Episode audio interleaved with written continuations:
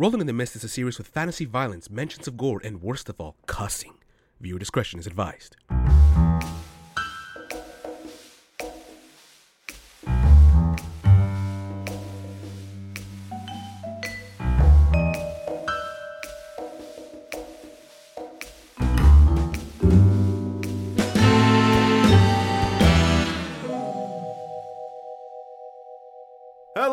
Everyone, and welcome to another exciting episode of Rolling in the Mist. I am your master of ceremonies, Kevin Carpenter, and joining me today are.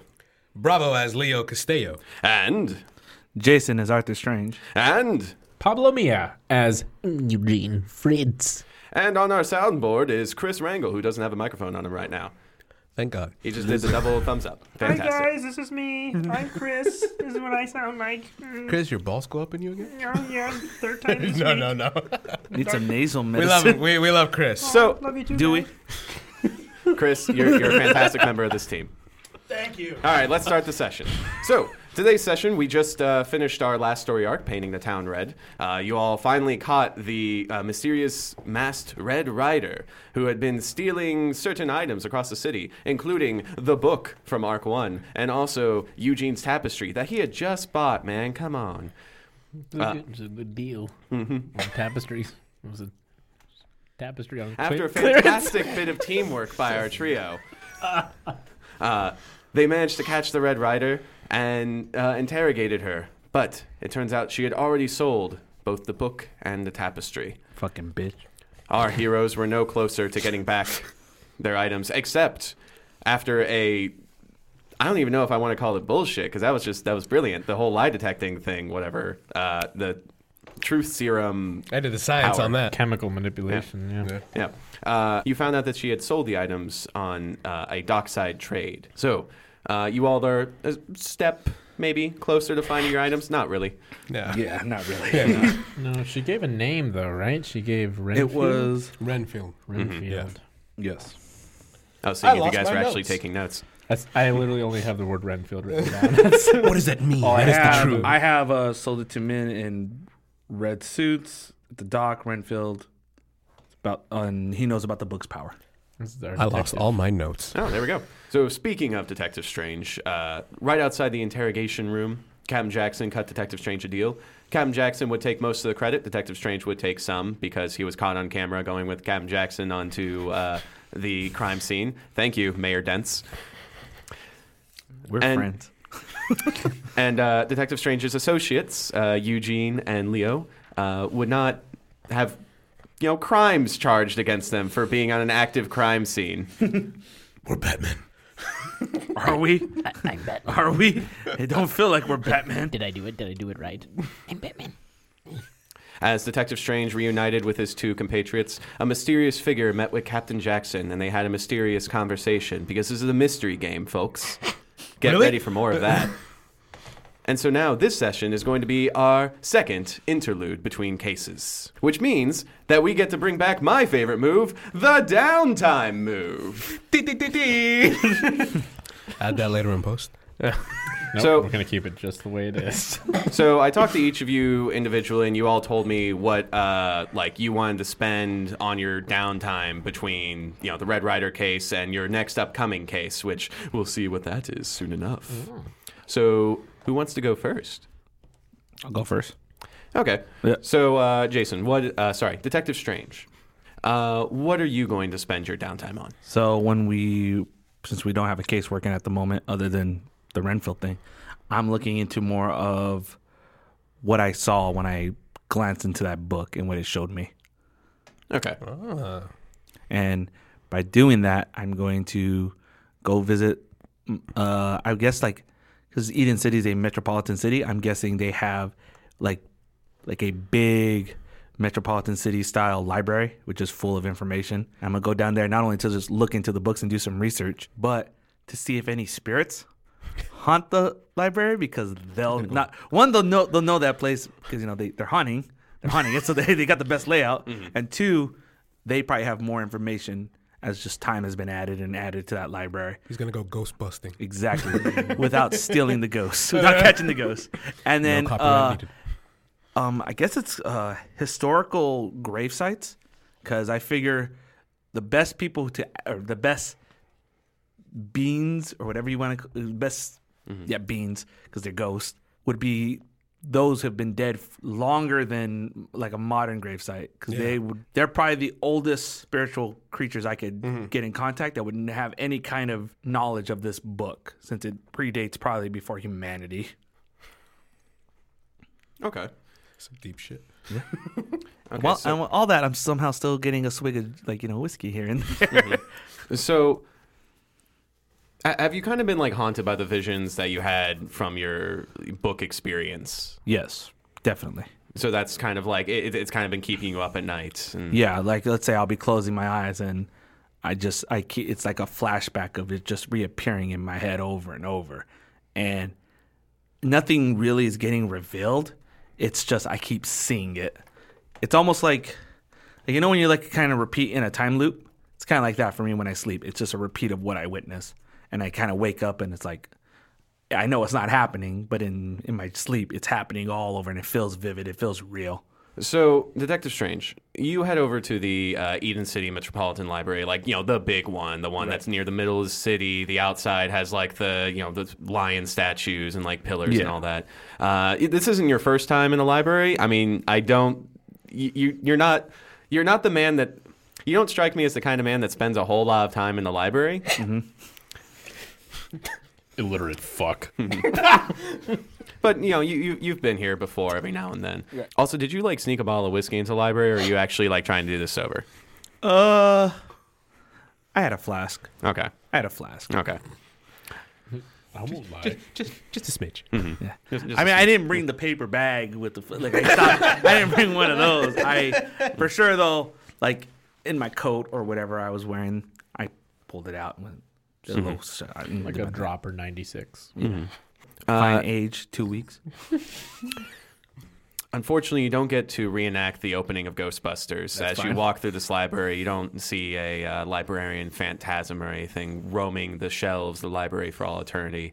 Um, you do find a regular living librarian, and uh, she, you know, happily assists you in finding books on, you know, old religions and the history of the city and old graveyards and all that. And, and as you sort of like look around and actually like hit the books, it, it takes you most of the day to, you know, look into each book and the research and you know actually try to find like something that would explain what you saw in the book but as you look through book after book you realize that what you're reading right now you won't be able to find the answer to what you saw within conventional religion or Right. history anything like that but there is one thing. It, it's it's near the end of the day. You've you you put a hand to your eyes, which are you know bloodshot and just tired from reading all day. There, there's one book you found on uh, the beginnings of Eden City, and there's a mention of a, a church.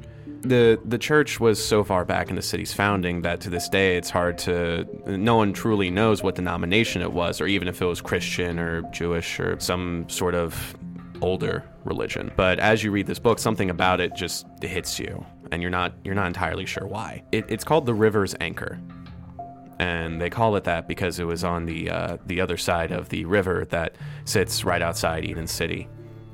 As you look at your watch, you see that it's you know late afternoon, almost evening, and as you look at a map, you see that it's going to take you a while to get over there. Like if you drive out there now, it's going to be night by the time you you know head out Okay. but for some reason, like maybe it's your detective's intuition, maybe it's something more. Something about this church says you you might find something there. What do you do? Well, of course, like I have my little notebook of just things. I'm writing things down, and I go. I ask for like the nearest phone or something, uh, and I give a call to Leo. Okay. Yeah, there's a you know there, there's a free phone in the library, and uh, you know it like one of the old like rotaries. So you you know put your finger in the hole and move the circle around, and whatever that instrument was called, I have no idea. That's a mystery in and of itself. Those things still exist. Yeah. The rotary phone. Rotary, yeah. Well, I mean that that's the thing with Eden City. It's just like it's that weird Yeah. spot in between time where it's like there's a rotary phone and there's also like a cell phone charging bank. It's like an iPad, So man. like an in between phone. Yeah, So it's a rotarish phone. it, it's it's a rotary phone with a touchscreen. It's a wireless Anyway. rotary. rotarish. You don't ever forget the feeling of the. Hello. Anyway, so you call up Leo. Leo, you're uh, you're in your apartment. It's you know evening. You you got back from a uh, tough shift. Girls just wanna have fun. oh. Hello. Leo? Hey, uh, Strange, is that you? Yeah, it's me. What are you doing? And I, and I look around, and I'm waiting for my section of the of the role play, and I'm like, nothing. It's like, listen, you got a minute? I want to talk to you. Well, uh, sure. What what's uh, what's the matter? Do you remember that night when we took on Skid and I was staring at that book? I was just kind of lost. Yeah, I remember. Oh, I mean, I remember you taking on Skid and me being mauled to death. But yes, It's not the time for that. okay. I never really told you what I saw that night. I think I'm ready to tell you.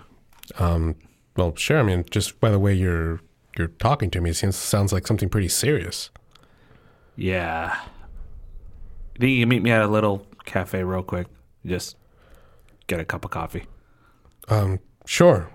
I, I look around. I see Leo. He likes to spend his time in his underwear, like any good doctor does in this in the city that we live in, whatever it was called. um, and yeah, I, I just grab my stuff. And like, um, I'll. I'll do, you, do you know what coffee shop? Uh, it's one near the precinct. Meet me there. Oh, I, I know. And By the way, uh, who's that funny fellow that you brought? that funny. Wait, are you talking about um Eugene? Yeah, him. I didn't really bring him. He kind of just showed up, saved my ass. Uh, but you should know me. He works at at the police station. Really? Yeah, what? uh, I'll yes. No. How do I know this more? More. You know. Never mind. I'll, I'll meet you at the coffee shop. I'll explain over there. All right. All right. What the fuck? I hang up. I hang up and I, I put on my stuff. And then at my end, as I hang up the phone, I was like, he works at the my precinct? What the fuck? So Leo, uh, you're in your apartment. You just hung up your cell phone, and I guess putting your pants. Putting my shit on. oh yeah. Where's my shirt? I have nothing clean. Where's my hoodie? Oh no, I threw it away. Oh, the Trafford left it in the trash. Well, that's a city's hoodie now. Uh, and uh, as you're, you know, putting on your, you know, your stuff, your supplies, you, you take a moment and stop, and you just, uh, you, you just let loose this just frustrated sigh, and the camera pans from your face to the clock on your wall, and like a video in reverse, the clock spins back to that morning. And you're at the hospital. You're in the middle of your shift. You're in your, uh, you know, doctor's garb. This was your choice for downtime, correct? Actually, spending time at your hospital. uh, clinical duties or um, yeah, spending time with the at the hospital. Mm-hmm. Because I forgot I'm a doctor. I've been out gallivanting at night and I check my beeper and I'm like, oh wow, I should probably head back. Yeah, should probably uh, gain some money and yeah, that's right. do things other than tornadoes and fireballs. Look, I got to keep a doctor's life interesting. But yeah, So you've been getting back to your uh, standard shift. Um, it, it- it's it's it's almost kind of nice going back to normalcy after you know after a night of motorcycle chases and all that. After almost being shot and lit on fire, you know it's and going through fences. yeah, d- doing you know standard surgery doesn't seem that heart racing anymore. it's a little boring now. But uh, you know, you you do a simple operation. You start making your rounds. You know, you're walking around, and as you walk down this one hall, uh, you see an open door, and you stop because some catches your eye. And as you look inside, you see that there's uh, two people in there. Um, a woman sitting at the uh, the side of the bed, uh, red hair, uh, coiffed in like a like a '50s like Jimmy Neutron's mom fashion, and you see a uh, man unconscious on the bed, a uh, a short man with a five o'clock shadow that is now at seven o'clock. By my time, it's 9:30. Yeah, uh, and you see that it's uh, Big Mike, Oh Still- fuck! still unconscious. oh, oh fuck! All right. Um. So I. Uh, The woman looks up. Oh, Hi. Um. Uh, I'm Dr. Castello. Oh, uh, she stands up and goes, uh, n- "Nice to meet you." Um, What's your name? I didn't even try hard to fuck never with the made- fucking Sienna. no, no. Here's the deal. Stop it. Stop in his tracks. I literally just realized I never gave the mom a name. Want to name Lucille. her right now? No, I got it. Yeah. Aw, do you want me to start from the- name. from Is the she knock? Irish? 'Cause I Yeah, like yeah. names. So, okay. okay. Uh, so just uh, what's your name? Yeah, yeah. So Give me a yeah, you second. just you just asked what's your name. so give me a second. Your, I saw your when he said, "What's your name?" Your eyes got so big. Like, oh fuck. What's her name? Give me a second. I'm sorry. Why you throw out her name? Okay. So anyway, Maria Levy, M- Mrs. Levy. Pleasure to meet you, Mrs. Levine. And I go to shake her hand. Yeah, she shakes your hand. Do you do you have any news ab- about my husband? Um. Well, uh, let me see. I'm not really his doctor, and I go over to the uh, to the bottom of the bed, usually where they keep the report. I look at it. Um. What do I see? Yeah, he's um, he's in a coma. It's it, it's unsure why he's in. He's in a stable condition, but yeah, it, it's just one of those things where the doctors can't really do anything until he wakes up. Well, um, Mrs. Levine. Um, Levy. Levy. Uh, my apologies, Mrs. Levy. Um, given, according to this report, it seems that your husband may have suffered some sort of um, brain damage or something that would explain this coma. Um, did the original doctor uh, notify you of anything else? No, they, they they're not really not really telling me anything. Uh, I'm sorry. It, it, it it's been a rough it's been a rough time. My my my husband's the, the breadwinner in the family, but with him going unconscious and well, my my I'm, I'm spilling my guts here, but my, my daughter's in jail currently. The the cops are telling me she's a, she's a thief, but they won't tell me much of anything else. So as she's telling me this, I'm kind of looking uh, outside the window, kind of like, oh shit, oh shit, oh shit. but like, just like calmly, you know, uh, my presence is calm. But if the camera were to turn around, I'm like, ooh. Yeah, you're looking out the window and oh shit, a couple black birds uh, fly and land on the windowsill and just look at you. And I, I with the clipboard, I just go, shoo. You just like you tap Yeah, the yeah, glass just tap the the window, like, just- get out of here. They caw and, they fly away. And I maintain my posture as a calm doctor, um, like you would see at ER. Um, um, and I turn around. I said, "He's like, ma'am, it's it's it's it's perfectly fine. I understand it could be a very very intense moment.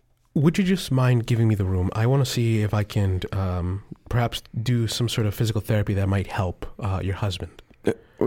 really? What? Uh, why? Why do you need me to leave the room? It's it can be a little invasive, and I understand he is your husband. There is inti- intimacy already, but it's it's a patient doctor um, relationship. Roll convince real quick. You Bitch. no dice ring today. Nine. Well, you didn't even add any power tags to that. yeah. Okay. Doctor's calm. Yeah, sure. you, you would have had your tag. And it fucking, this is a very low stakes session. She's just like, uh, uh, okay, and she just she's still like confused, but at the same time, it looks like she's kind of clinging for any kind of hope she can find. And I said, uh, just to um, to put your worries at rest, according to this chart, his vitals are perfectly fine. It could just be some sort of blockage um, in his head, but I can assure you he will make a recovery. Okay, okay, uh, uh, thank you. And she uh, leaves the room. Well, she goes to the door frame and stops and takes one last look at her husband before. Uh, and I just give her like a, a, a like secure nod. Okay. Don't worry. So did she close the door? yeah, Okay. So I'm like, oh fuck. yeah. And I'm like, uh, okay, how do, how do I do this? How do I do this? I'm sorry. And I, I'm talking to the unconscious, look, look, man, I'm sorry. Okay, I panicked. You were very big, sort of. he's four seven. You were very intimidating, sort of. I, I was sorry. I, I, I, I had to let it go. And I look around and what I'm guessing, usually these kinds of rooms, they have like supplies in the area uh, for emergencies. I go, I open it. Um, do I find like doctor mask, like you know those things? Yeah, there's there's standard supplies in the in the room. Okay, so I put on the doctor mask, and I, I, uh, I guess I get like a rag or something to kind of tie it over my head. So all you see is like a guy, like you know, you look like I'm putting on a bandana. So you just see my eyes, and I'm like, all right, time to fix this. um, and I go over, I put my hands um on uh, on his head, by right by the um, Temples. temples. Thank you. Um, and I activate um, healing factor and second wind with advanced medical knowledge and veteran doctor's calm. But I'll activate. Well, I don't know. Can I actually activate? Can't operate well in darkness. No, it's it's pure. It, it's daylight. bright light. It's daylight. There's a large I window. close the shades. Uh, okay, then uh, drains my energy. Uh, no, you're fresh on your shift. You're good. Fucking shit. okay, so that's plus four. Okay. Come on, homeschool. Remember, the status you gave him was a four. Come on, MIT He's currently training. at coma four right now. Come on, DeVry training. so that's uh, nine. Okay, so this is going to be change the game. So I, I assume you're putting all of it into the not coma four status. Yes. Okay. Shall be healed by Jesus. Who? but can I like wipe his memory? Damn it. call me. With this guy's chemical balance. Give me a call. I'll wipe his memory. Look, I'm oh, a doctor. That's not what you. Who gave you a degree? De- DeVry, dude. Dr. Draken? Yeah, What? I, I would say if you had like a ten, you could wipe his memory. But with, with like a nine, you like you go to like you know Yeah. fix his brain, and it's like there there is this like one moment where it's just like you know you you could reach in, but you decide against it at the last second. And so as as you're as you're like massaging his temples with your Ooh, healing yeah. magic, Just like blowing a little bit of like healing wind to his face. his ear. Yeah, his eyes begin to flicker, and Big Mike wakes up. and goes, "What? What's his What's his name? Big Mike. Big Mike. No, but it- on his sheet it says Big Mike. Oh no, his sheet says uh, Michael Levy. Michael Levy. Okay. Mr. Levy, can you hear me? Uh, what? What's going on? It's like I know it's it's a little hard to to figure what's going on. He immediately just gets up and starts like swinging. whoa, whoa, whoa, whoa, whoa, whoa, Like, whoa. where am I? Where am I? You know, for a guy who just got, came out of the coma, this fucker has too much energy. That is scientifically incorrect. Anyways, To be fair, you just like gave him a shot of energy to the brain. let's let's go to uh, WebMD. No, Anyway, so he, he just get he gets up swinging. He's swinging around the air. You back up. Yeah, like, whoa, whoa, whoa, whoa, He's whoa, just like, Mr. Mr. Levy, you're you're at a hospital. I'm a doctor. All right, you. I just helped you resuscitate you from what appears to be a very in-depth coma. I suggest. Is he standing up? Did he get out of the bed? no, he, he's he's he's getting off to the side of the bed, and he's now he's standing up.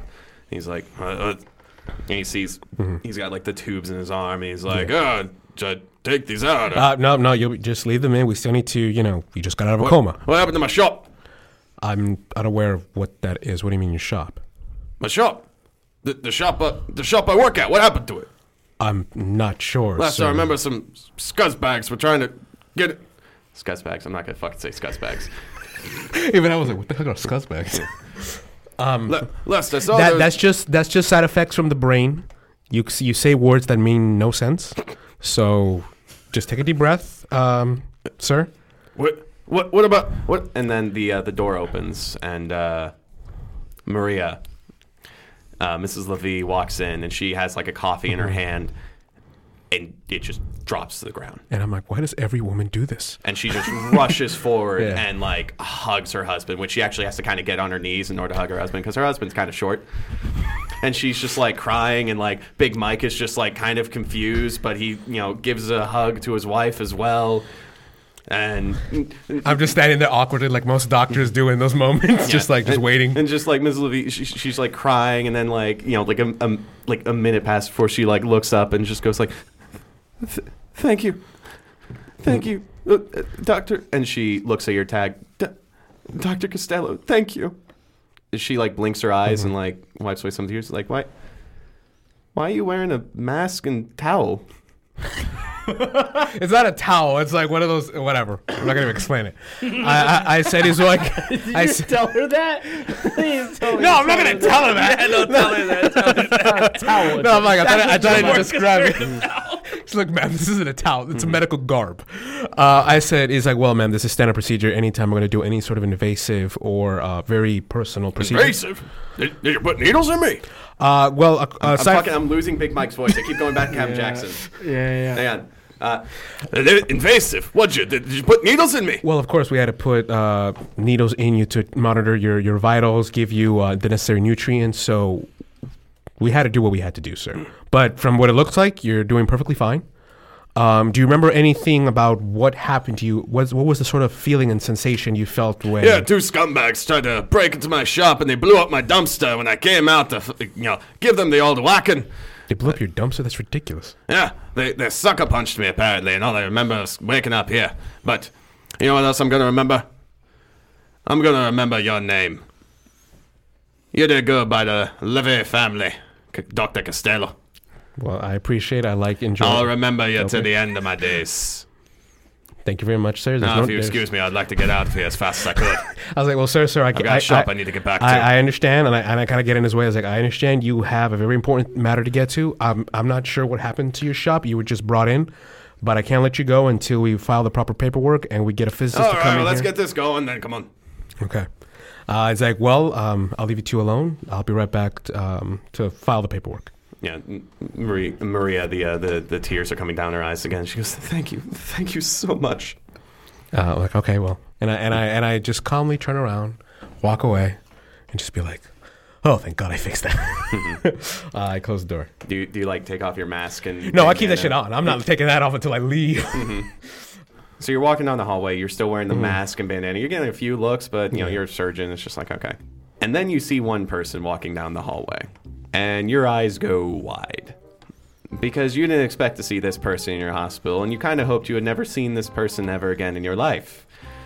But as a tall man with a, ch- a chin so chiseled it could stab through concrete, coiffed blonde hair, and a face that's like, does this man wear makeup or is that just natural? He, he begins walking by in fine clothes, and you know you're just kind of like walking forward, just just trying to mm-hmm. ignore him. Just you don't want to go, and then you feel a hand on your shoulder, a well manicured hand. Oh, it's so And- soft. And he turns to you and goes, uh, Excuse me, sir. I am looking for a, uh, a doctor I think is working at this uh, hospital here. I'm looking for a. And he looks down your name tag. Castello! Is that you? What? Why? What? What's? Did I catch you in the middle of something? Are you? And you see now that this is your old colleague, Ritz Chrysley. Ritz. Oh, it has. Sorry. His First name is Ritz. Why is his name Ritz Crackers? You you have a sudden flashback to old medical school college days, nights studying in your dorm, which would be interrupted by Ritz kicking open the door with a new woman under his arm and being like, "Hey, Leo, can you uh, give us some space for a little while? By a little while, I mean like the night." And, And so, I would always deep, I, I like mutter under my breath. It's like we all know you don't last ten minutes. what was that? It's like nothing. Sure, it's all yours. All right. And you flash back to the present as you put on this smile under your mask. It's like, it has been forever. Listen, uh, we need to catch up. I've been looking everywhere for you, and by everywhere I mean everywhere in this. Uh, and he looks around at the, you know, the, the floors and the walls. Hospital. Um, And I just give him that stare of like this bitch, but I'm like just calm, like uh huh, uh huh. Well, you look busy. I love uh, the look, by the way. Uh, you, you you somehow make Scrubs look less scrubbish. I love it. So, anyway, speaking of looks, though, so you know my uh, my plastic surgery business. Yes, I remember Fitz. Yeah, yeah. Because I mean, you know us surgeons. You know, we got great memories, but uh, Yes, uh, Ritz. I, I very, very much remember your choice of, and I kind of looked down like uh, medical work. Mm-hmm. And uh, you know, you have your own choices, and we're all walking our paths. But uh, I gotta tell you where my path has just led. I've been spreading the news all around, but I wanted to share it with you personally. You know, my old good buddy Leo the Lion. Uh, And I'm just like, oh no, don't bring, don't bring that up again. so, do you know uh, uh, a woman by the name of uh, Maggie Elodie? You may know her by her uh, stage name, uh, M. Elodie, or Melody, as some people call it. You know, the the, the famous uh, singer, been uh, topping the charts for the past like uh, thirty years or so. You know. I've heard her music on the radio. Yes. Well, get this. Uh, she's finally getting some plastic surgery. And guess who she called to do the job personally? That's right, your old buddy, Ritz Chrysley himself. Can you imagine it, Leo? Now, every time Melody goes onto the stage, he like frames his own face with his hands. It'll be free advertising. Huh. Well, I congratulations, Ritz. It seems that uh, everything's going going according to plan. That means so much coming from you, Leo. Listen, we need to catch up. Here's my card. Let's get some coffee sometime. Anyway, I gotta go. But uh, you keep saving lives there, good buddy. Ciao. And he leaves. And I'm just going. You keep destroying them. and I and I and I put it in, I put it in my my coat f- front pocket, um, or side pockets. Then I'm taking what the? No, they have, they have front pockets. They got both. Yeah. Okay. Yeah. Okay. And then I'm like, God damn it! How the hell did this guy find me? And what we, kind of name is fucking Ritz? and we flash forward to you coming into your apartment, taking off your scrubs, just another long day. And then you receive a call on your cell phone. Girls just wanna have fun. Oh, girls just. Hello. Leo. I'm gonna remember exactly how we had this conversation. Let's do it again. One- Once more, the camera pans past your face to your clock. And like a video on rewind, the minute hand turns and turns back and back and back. I should really get this fixed. until the clock strikes that morning hour and the camera pulls back to reveal that it is a clock tower. One of those small ones that you see on the street about the size of a street lamp. Little Ben. Sorry. I get it. Yeah. And as it pulls out, I'm Sorry. Don't give me a pity laugh. Do it again. Do it again. I'm sorry. And, and as we pull out from this uh, uh, clock tower, we see a, uh single figure walking the streets of Eden City. Uh, Eugene, this is uh, your downtime. What are you doing? Uh, I've decided to uh, go visit someone I know, um, but not really visit them. Uh, really more visit their area and check up on them and do some people watching. Basically, some specific people. Basically, spy on somebody. And you said I'm in the city streets, right? Yeah, on the sidewalks. hmm So I'm walking towards uh, across the. St- I'm on the left side of the street. On the right side of the street ahead of me, there's a uh, little fresh market with like some awnings and some produce out by the street. And inside there's like uh, a florist uh, section, and then inside it's like it's just a small like neighborhood market. And that's across the street from me on the side. I stay on my side of the street. I'm very well practiced at this. This is like secondhand kind of motion. And Eugene stands by a blue mail. I'm assuming Eden City also has blue mailboxes. Yeah.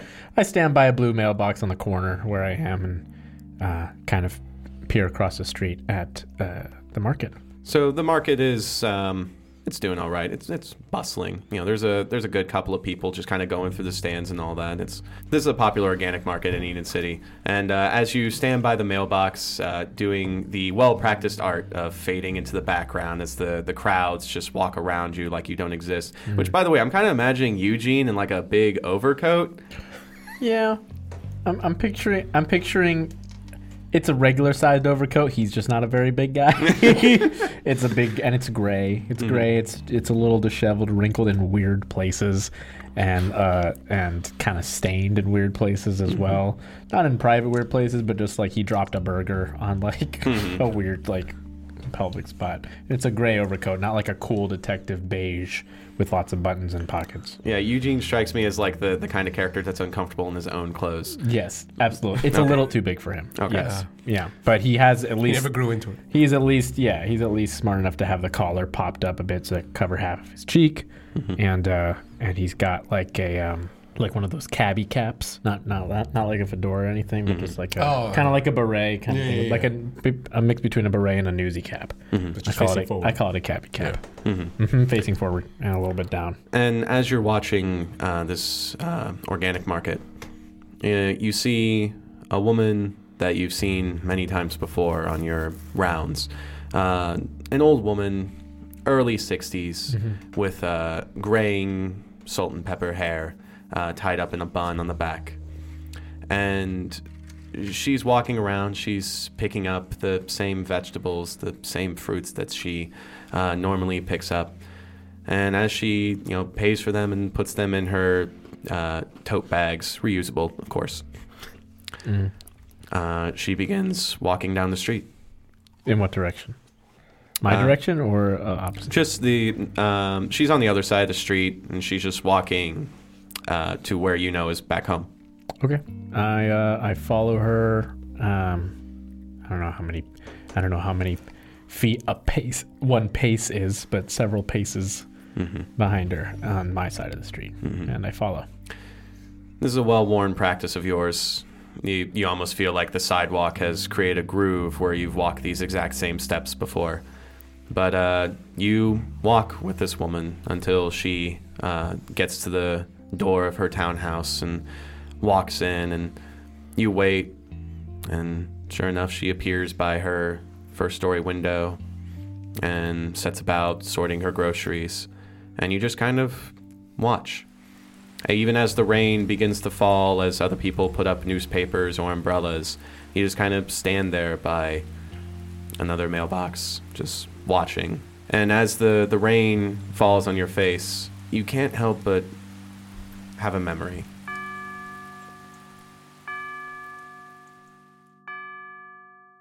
It's many years back, elementary school years back. What did uh, what did Eugene normally do uh, during recess? Oh, like elementary school, you said? Yeah. Uh, Eugene was it is very much as he is today, and has always been a, bit of a loner. Um, he was even more ill-equipped and um, uh, what's the word I'm looking for? Um, Socially awkward. awk- yeah, socially awkward, physically awkward. Um, his motor, he had very poor motor skills, uh, so he didn't play in a lot of the recess games, a lot of the athletic games on the playground. Um, but he did have a fascination with science. He had a fascination with little things and fragile things, just like him. So he had a fascination with ants, and he was bright for his young age. So he would be in the corner of the playground, away from the grass, away from the sandbox, away from the playground. He'd be on the asphalt, on the concrete, kind of on the corner of the basketball court, where the ants would come from. And he had some chalk, and so he would draw little circles around individual ants that had strayed away from the line of ants, and he would circle them with chalk and be fascinated by the way that if you I don't know if anyone's ever drawn chalk around. No, yeah, yeah, yeah. yeah, they can't get out of it for some reason that I'm sure is completely valid and scientific. There's an explanation that I just don't know. Do you know? Yeah. Uh, because usually how ants work is they follow a memory lane of you know from one point from point A to point Right, B. and they the a chemical is- trail. Yeah, and the chemical trail. When they feel a completely different substance from what their memory is, they freak out and they're lost. Oh, well, Eugene didn't know that yet. So to him, he just had magic magic chalk. So he would. so to him, he should have written this down, and he would have had the rights to the TV show Chalk Zone. he would have been a millionaire. he would have been a millionaire. But he didn't at the time. He just had magic chalk for himself. So he would do that, and circles around individual ants would become uh, little paths that he would trap them in, and little paths became labyrinths that he would trap ants in and watch them work their way through. He was a very creative little boy, if not somewhat of an ant bully. Um, so that's the kind of stuff he would For, do. for signs of a murderer. Yeah, yeah, he was a little sociopath. So this is one day in your elementary school career where you know you, you've made this like very elaborate, A labyrinth. a labyrinth, and a very elaborate labyrinth, and, and you're actually kind of like proud of yourself. There's actually like a big line of ants just trying to get through this labyrinth, and you're waiting on the first one to get to the other side, and then a shadow is cast over your labyrinth, and then another, and you see uh, two of the the bigger kids on the playground uh, chucking Butch. Butch. I was about to say Bulk and Skull. I was I was trying to keep myself from saying Bulk and Skull. Uh, Chuck and Butch. But this is like grade school, right? Yeah, this is like grade school. So it's They're- like Chucky and Butch. yeah, No, it's Butchie. Chucky and Butchie. Chuck and Butchie. Chuck, Chuck and Butchie. That's it. The Chucky True Detective Butch Show Butch. coming coming to you. Chucky and Butch Butch. From the producers of Rolling in the Mist. So Chucky and Butch, uh, Chucky and Butch come up to you, and you know uh, Chucky. He's he's the talker of the group. Butch is more the muscle. Uh, Chucky comes up to you. Chuck, Chucky, not Chucky. Chucky comes up to you and is like, "Hey Eugene, what are you doing?" Uh, n- nothing. Psych! I don't care. And he just kicks your chalk away. Hey, Chuck, that's my you you you you you you you. And he stammers just like he does as an adult. Yeah. And, and Butch looks in the labyrinth and is just like, "Hey, what you got in that maze there?" What- Oh wow! he was puberty very, very early. Fast. oh my god. What? You guys didn't have a kid in elementary school hit puberty at fifth grade? At age six? At age no. six, yeah. he sounds like he fucking drives you on drugs. Hey, what's going on? What's up, guys? He's actually 16. He just never, he never, got, he never got out of second grade. He's like, oh, hey, Chuck, what have you been up to? Oh, man, my taxes didn't come back good this year. What are taxes? I didn't get my milk. So, so, so Butch, whose testicles apparently dropped yesterday, he, he just he pushes Eugene to the ground. As Eugene says, well, actually, taxes are when you take your W 9s and oh! And then Butch just raises a big foot and just stomps on your labyrinth and just starts killing all the ants that are in your maze. No! And Chucky's just laughing. How does he laugh? Yeah. no, fuck, no, that's not it. That's, fuck it. No, he's an elementary school kid. And uh, Eugene um, starts to protest. Is it just the two of these kids? Yeah, it's just the two of these kids, okay. but they're like much bigger than you. Oh, sure, sure. But uh, Chucky, not what? Who am I? Eugene starts to uh, panic and protest, and he doesn't really get up off the ground. He kind of just squirrely turns around and stammers on all fours and crawls towards Butch's feet and just starts pushing him at the shins. Like we're awkwardly trying to push him down from the shins. Yeah, they're just his they're just looking at you like only doing that, and they just start laughing harder. And Butch is like, and it's like shaking the playground with how deep it is. Uh, I'm kidding. Jeez. And then She then should be an opera singer. and then uh, another shadow falls on you, and you guys see a. Uh, Doctor Strange just comes and whaps the fucking kid. you mean Detective Strange? Detective Strange. No. Damn it! Call you Doctor Strange. Oh, sorry, sorry. so, so I am a doctor in pain. And as that shadow falls on you, Eugene, all three of you hear a voice. You know, it's not nice to pick on kids. and the uh, the two kids turn around. They see a, a boy in a striped uh, polo shirt and you know smart jeans that oh you know his mom just bought him. But uh, he carries himself with the confidence that only a fourth grader could possess. and um, Is he in fourth grade and, and we're in like second grade, or are they I- all in the same grade? uh, or is Eugene in second grade in I, this I was picturing when you said elementary and I'm playing with chalk. I didn't do this in fourth grade. I think fourth grade is a Okay, bit. second I think second grade. I Okay. do. yeah, fourth grade, I was doing drug runs. Yeah, yeah. By fourth grade, Butch will be, will be running for governor. So, Dude, my, my so fucking Butch was union leader. He's Teamsters. So second grade. Sorry. okay. This kid comes up and Chucky Chucky he's just like, "What do you want, Christopher?" And uh, Christopher goes, "It's it's Chris. First off, and second off, I want you guys to stop picking on Eugene." And Chucky just comes up and is like, "Or what?" And Chris he does not back down. He just stares Chucky straight in the eye. and is like, "Or I'll have to be mean to you." Does he have his hand on his hip like that? Yeah. All right. Yeah, he has he has both hands on his hips, man. He is Oh, he is straight up Wonder Woman posing right now. Oh goodness. And uh, like Chucky's actually like kind of taken aback, and like he kind of like glances at Butch, and Butch is like, he just kind of like shrugs, and Chucky just looks at you and he's like, whatever, we are bored anyway. and they the two of them just walk off. And uh, Chris comes up to you, Eugene, and uh, you know he picks up the the chalk that Chucky had kicked earlier, and uh, he hands it to you, and he goes, "Sorry about that. Those guys are jerks. You all right?" Eugene is uh, wiping tears from his face, and uh, he's still kind. he he takes the chalk, but he looks down at it in his hand, and he looks down at the smears of chalk on the ground and the like Normandy beach of ants that are before him, just slaughtered ant pieces all over the place, and he's really dismayed. And as he looks up at Christopher, this boiling core heat that had been building up within Eugene the whole time this event was happening. He can see his eyes, and as he looks into Christopher's eyes, this heat kind of just simmers and dissipates away. And uh, he just says, Yeah. I'm, I'm, I'm okay.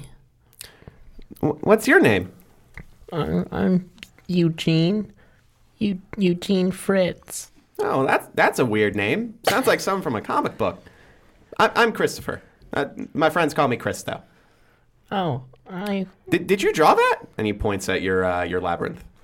Well, y- yeah, I, I did, but before they. Wow, that looks really cool. I mean, it, it look, probably looked a lot cooler before you know Butch smashed it all. But like, do, do, that's really cool, though. Yeah, it's uh, it's called a, a labyrinth, not a maze. Oh, that's even cooler. And he uh, he helps you up. He's like, he gets up. uh, "Do you want to draw more things with chalk?" Sure. What What do you want to draw, Christopher? Uh, oh, uh, there's a there's a game my, my brother told me about. Uh, hopscotch. Let, let's let's draw like you just draw. He like takes chalk. He's like you just draw a couple of squares and then you just you know do this. And as he starts uh, drawing the squares, he gets about like two squares in as you're watching him before he like stops and looks up. He's like, "Are we friends? Um, I've Let's be friends." oh, I've never. I uh, okay. Awesome. you know, a- as he starts to teach you the game of uh, hopscotch, we flash forward to you, Eugene, as an adult, uh, standing there watching this woman's window. And as the, the rain begins to fall a bit harder, and as you stand there watching, she finishes up organizing your groceries and then turns off the light and goes off to her bedroom. And you have a thought that maybe you should get out of the rain. And as she disappears from sight, Eugene uh, doesn't wipe tears away from his eyes, but just rubs them a little bit. They're tired. They are watery, but not tearing just yet. And he shakes it off, stiffens up his collar, tips down his visor, puts his hands in his pockets, and takes a deep sigh.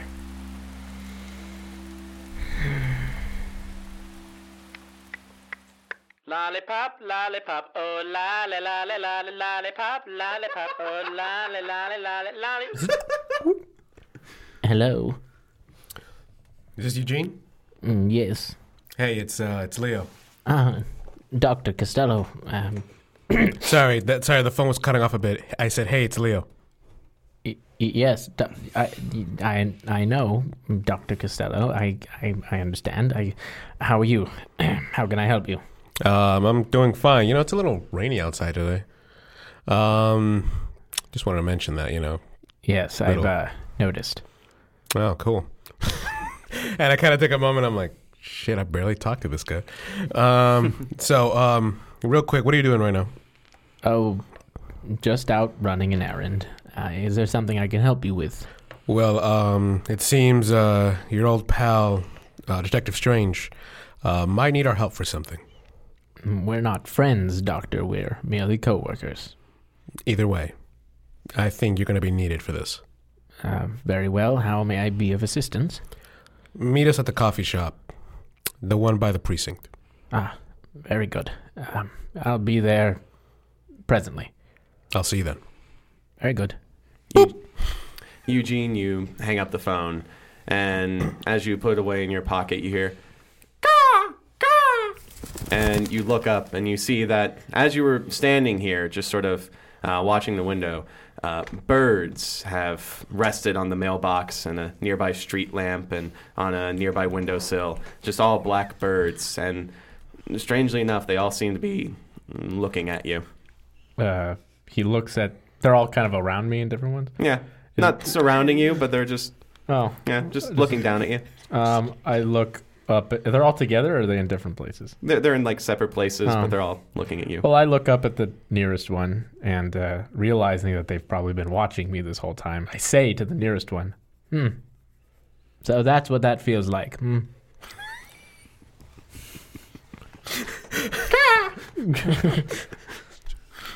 Ka, my friend. Ka. and he walks down. This. Is there anything else about these birds? They, they just kind of like uh, some of them like flutter their wings.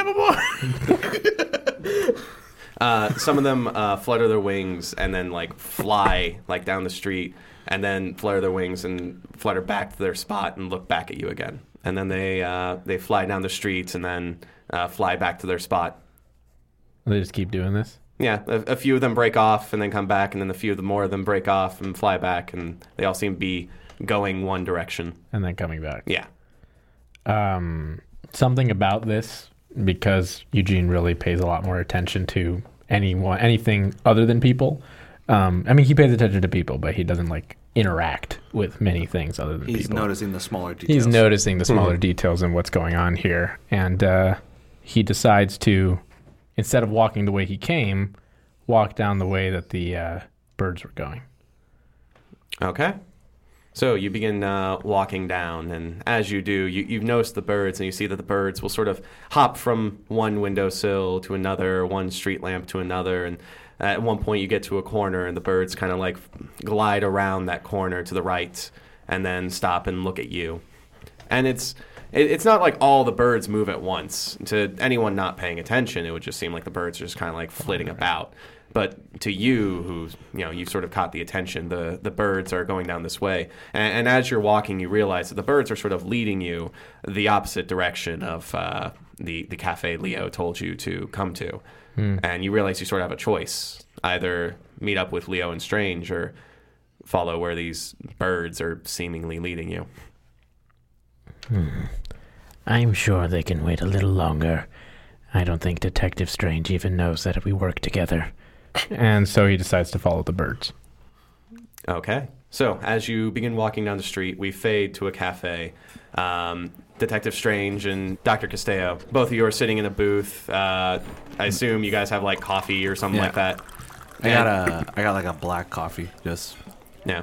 The, the window outside is uh, dark as the coffee that's in your mug, and you realize that it's it's been a, a little bit since uh, you know you thought that Eugene would get here.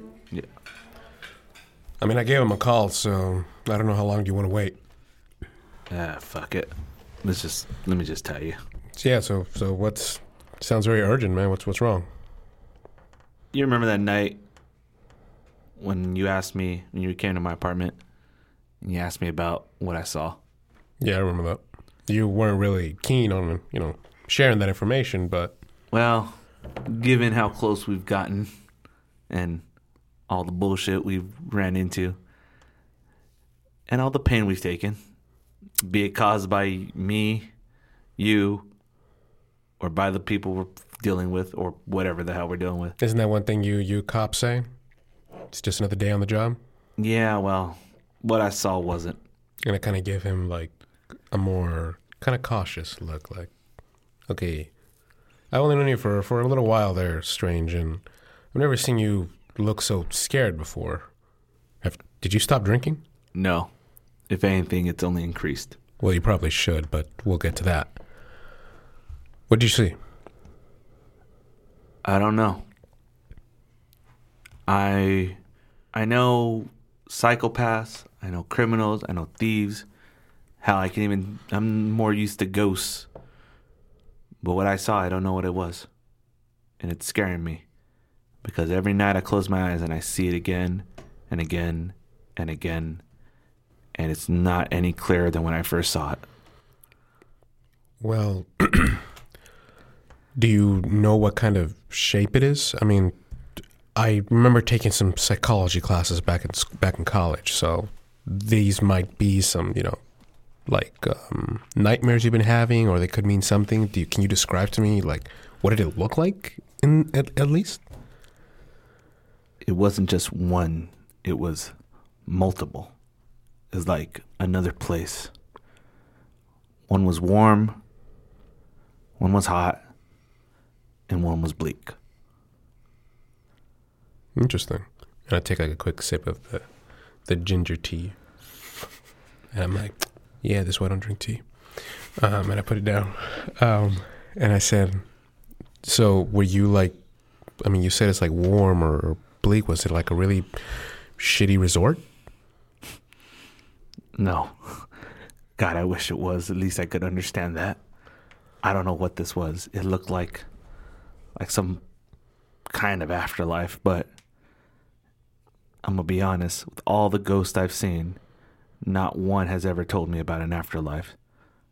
I figured there w- I mean, and like as I'm trying like I'm like stopping in my own path cuz like what I'm trying to say cuz it's hard for me to even try to say it. It's like I always had in the back of my head there's an afterlife. There has to be. It's a There's, common there's idea. spirits. There's look at us. There's a, there's a being, a higher being at work here. But I think I saw something I wasn't supposed to see. Something I'm not meant to see, regardless of what I can see. And um, I'm taken aback. Like, okay, I I know deep down inside, Detective Strange was never a religious person. He usually sought, you know, sanctity in the bottle, and I could always depend on him to just be the realest person. But this this is, has me a little on edge. Like I've never seen this man who, you know, brings one bullet to a gunfight and doesn't give a damn. And now this guy's getting maybe a little biblical on me. Well, um, strange. Actually, Arthur. Look, there has been many discussions about whether there is in fact an afterlife or sort of purgatory, of course. Um, heaven or hell, you know, many religions follow into that ideal. You said you saw something you shouldn't have, and you said there were multiple. Were, were they like people, creatures, little Lovecraftian sort of things? No, it's just a place. So it was a setting then. It was. It Yes. was did it look like a city or or a meadow, an ocean? It was more filling. So it's something indescribable.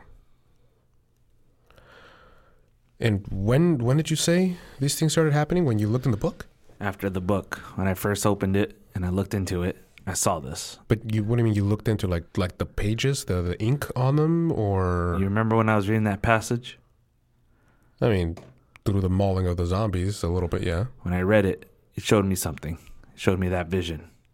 But it wasn't it's like I was seeing without seeing. It's Well, like and- everything I every every sense, every feeling I can I had in my body was just getting overwhelmed and it was keep getting overwhelmed and I couldn't hear you, I couldn't hear anything. I just saw this. Can I get y'all anything else? Says the uh, the waitress as she comes up holding a pot of coffee. And I say, um, "Can I have something?" Bes- uh, it turns out ginger tea isn't really my thing. Do you have anything else? She just looks at your empty mug and then just fills it with coffee. I'll take it. There was still tea in there, but I'm just like, Fill the tea bag.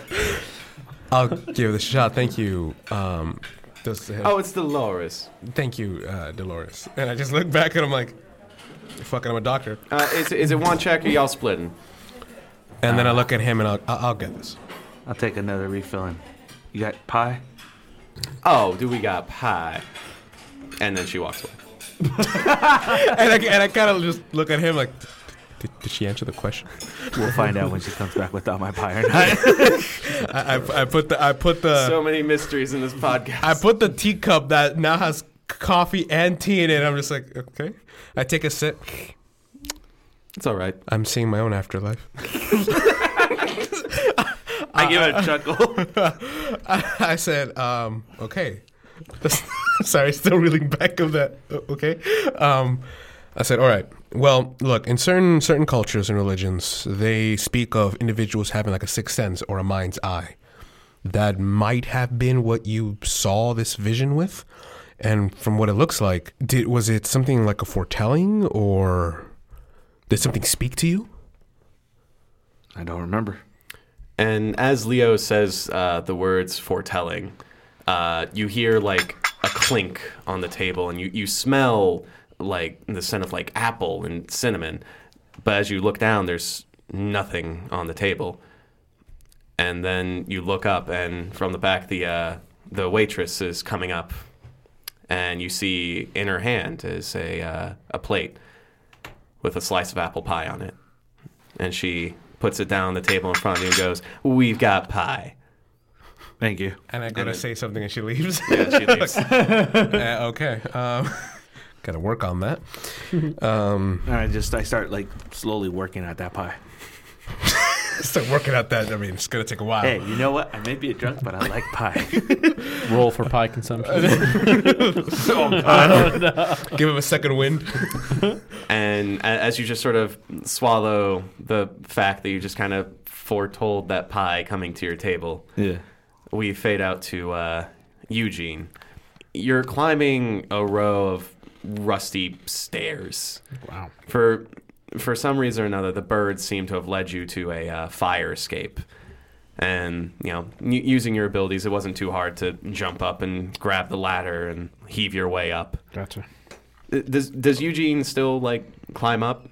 I I guess I should have asked you that before I What do you narrated mean? Like, you do, grabbing do you ladder. lift, bro? Like, what do you mean? No, I mean like I, I should have I should have asked this before like I narrated your character like I mean- grabbing a ladder and all that. But Yeah, would, was- would, if if the birds led Eugene to a fire escape, would Eugene climb up that fire escape? Given that we're flashing back to him, and at first he was just walking down the street, and now he cut back, and now he's at like a rustic. What is it? Like a, a It- fire escape? Fire Yeah, escape? this is- He's in a totally different area. Yeah, we are in a uh, an old apartment building. He is in the city. entranced in curiosity. I think he would definitely do this if he's come this far. Okay. So, in, in the alleyway of this old apartment building in the heart of the city, you jump up and grab the rusty ladder and heave your way up this fire escape. Yeah. And as you know, you take nervous but stubborn, curious steps up this creaky steel frame. Uh, the birds just keep flying up and leading you further and further until you get to the roof of the building. And as you do, you stand on top of this roof, and the lights of the city are flashing all around you, and it's, it's beautiful. But what catches your eye isn't the lights. It's that on this roof is a, a couple of square structures, cage like, with stands inside of them.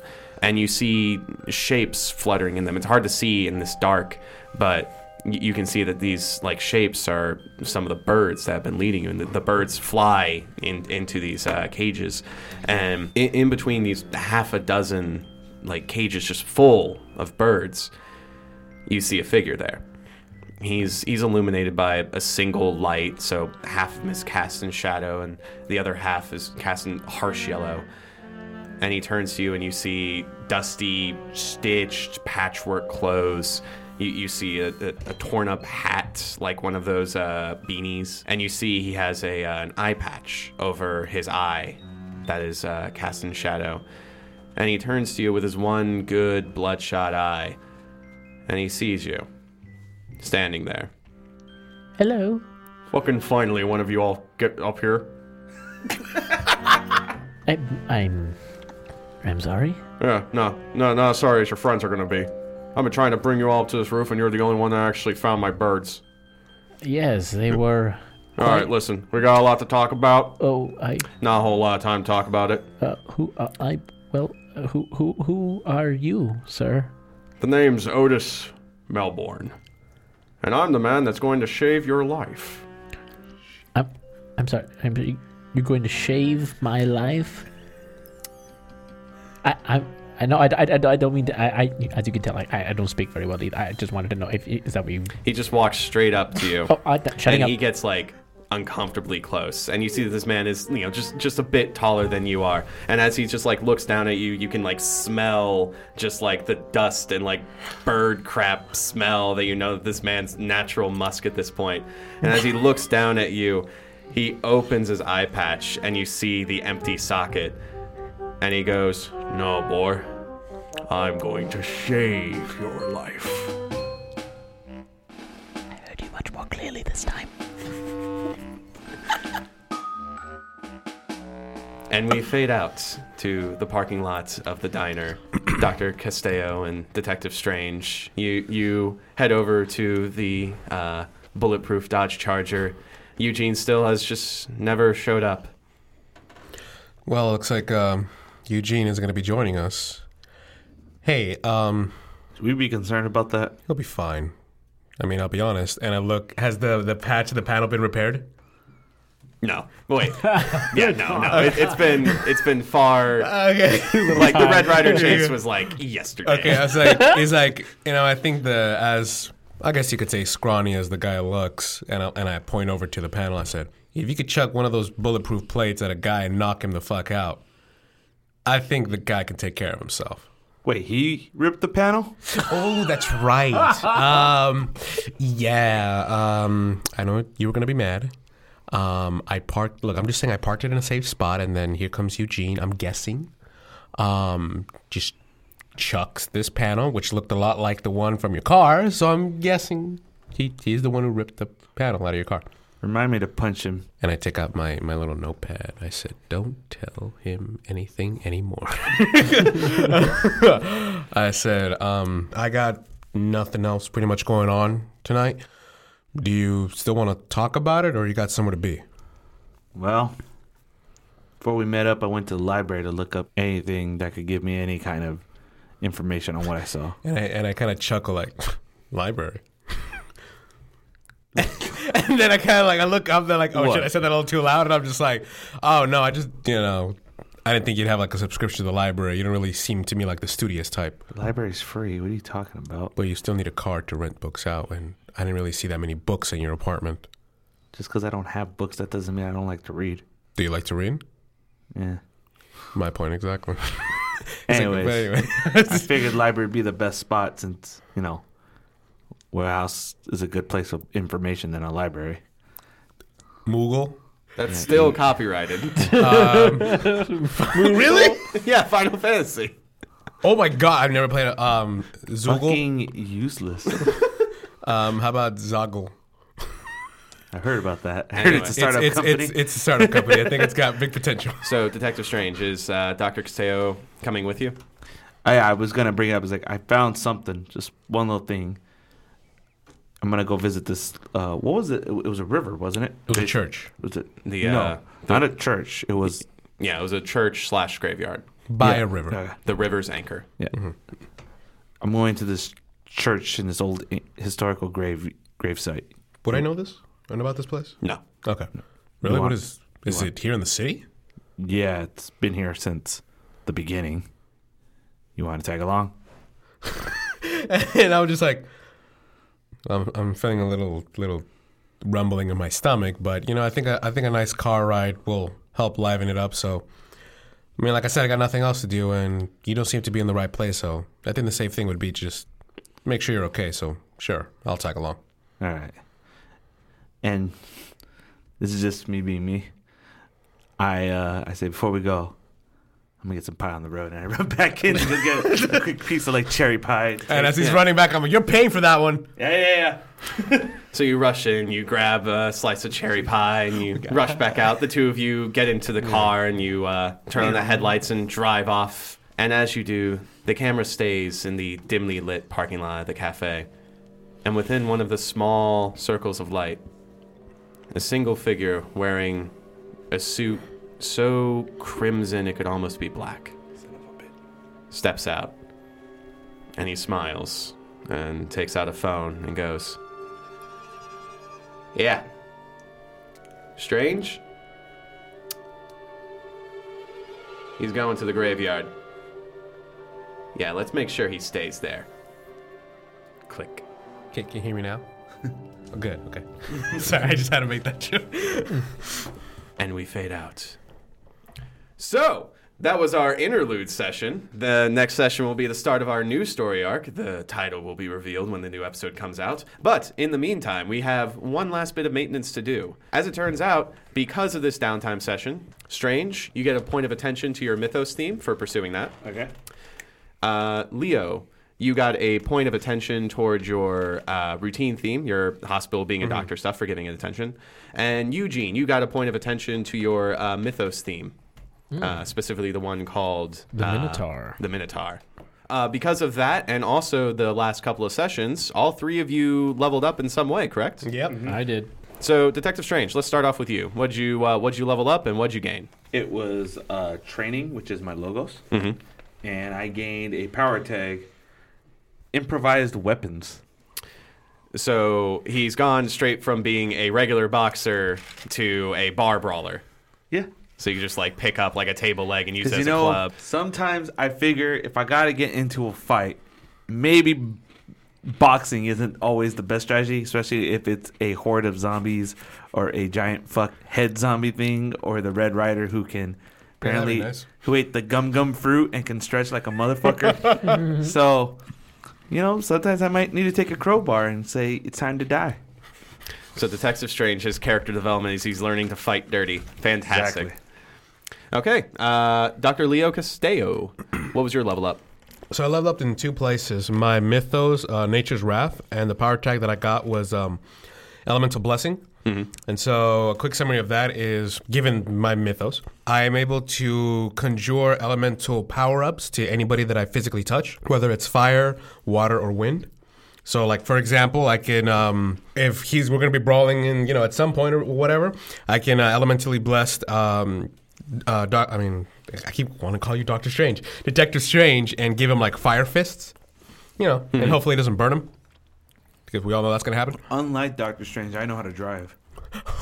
Dang, that's too soon. Look, man. Ah, all dang. right? Anyways, and um, my other one uh, was in the Serpent's Gift, uh, Primal Blessing. So very much like Elemental Blessing, instead of elemental power ups, it's more like I can. Um, you know, bring out the primal essence of an individual, like strengthen, you know, their muscles or, you know, make them run faster or like jump higher. Kind of like a boost to the actual physical limit of the body. So you're moving uh, away from just charging headfirst by yourself, and your your powers are now focusing more on supporting others. I realized it wasn't really going well. Uh, so until I get a better grasp of controlling my uh, my elemental powers, I think I'm going to take more of the supporting role and uh, make sure uh, you know the good old brawler here and Captain Minotaur uh, stay in the front line and uh, deal with it while I keep them alive. Fantastic. And speaking of uh, Captain Minotaur, uh, Eugene, you got a level up too, correct? Yes, I got the improvement of ripples, which I chose um, enhanced olfactory senses. Okay, so none of that makes sense to anyone that isn't you and I. Great. Now we have another mystery for the listeners to solve. All right, so which, which theme got the level up? The theme that was leveled up was my expression, which was the Minotaur. Fantastic. And uh, the ripples was one of the advanced theme improvements, right? Where you, Yes. could, where you got to take a tag from another theme book. Oh. Yes. And so the tag you took is uh, one you're creating called uh, Ad- enhanced. Yeah, I'm calling it enhanced olfactory.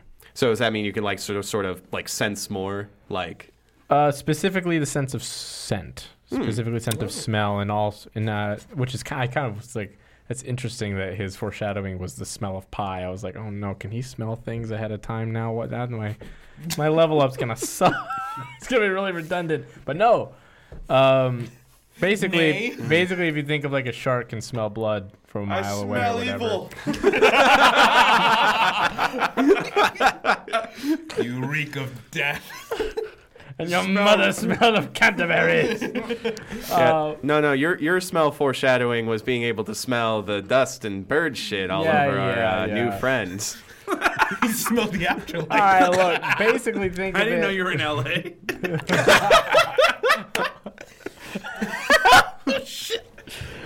basically, I've become something of a bloodhound because that was Hey, one of the no abilities lie, of the that's Minotaur. cool. Yeah. Yeah. Yeah. he can smell blood. He can smell. Th- he can also smell things um, that maybe like basically if something used so to smell like something. you've something. enhanced your sense of smelling.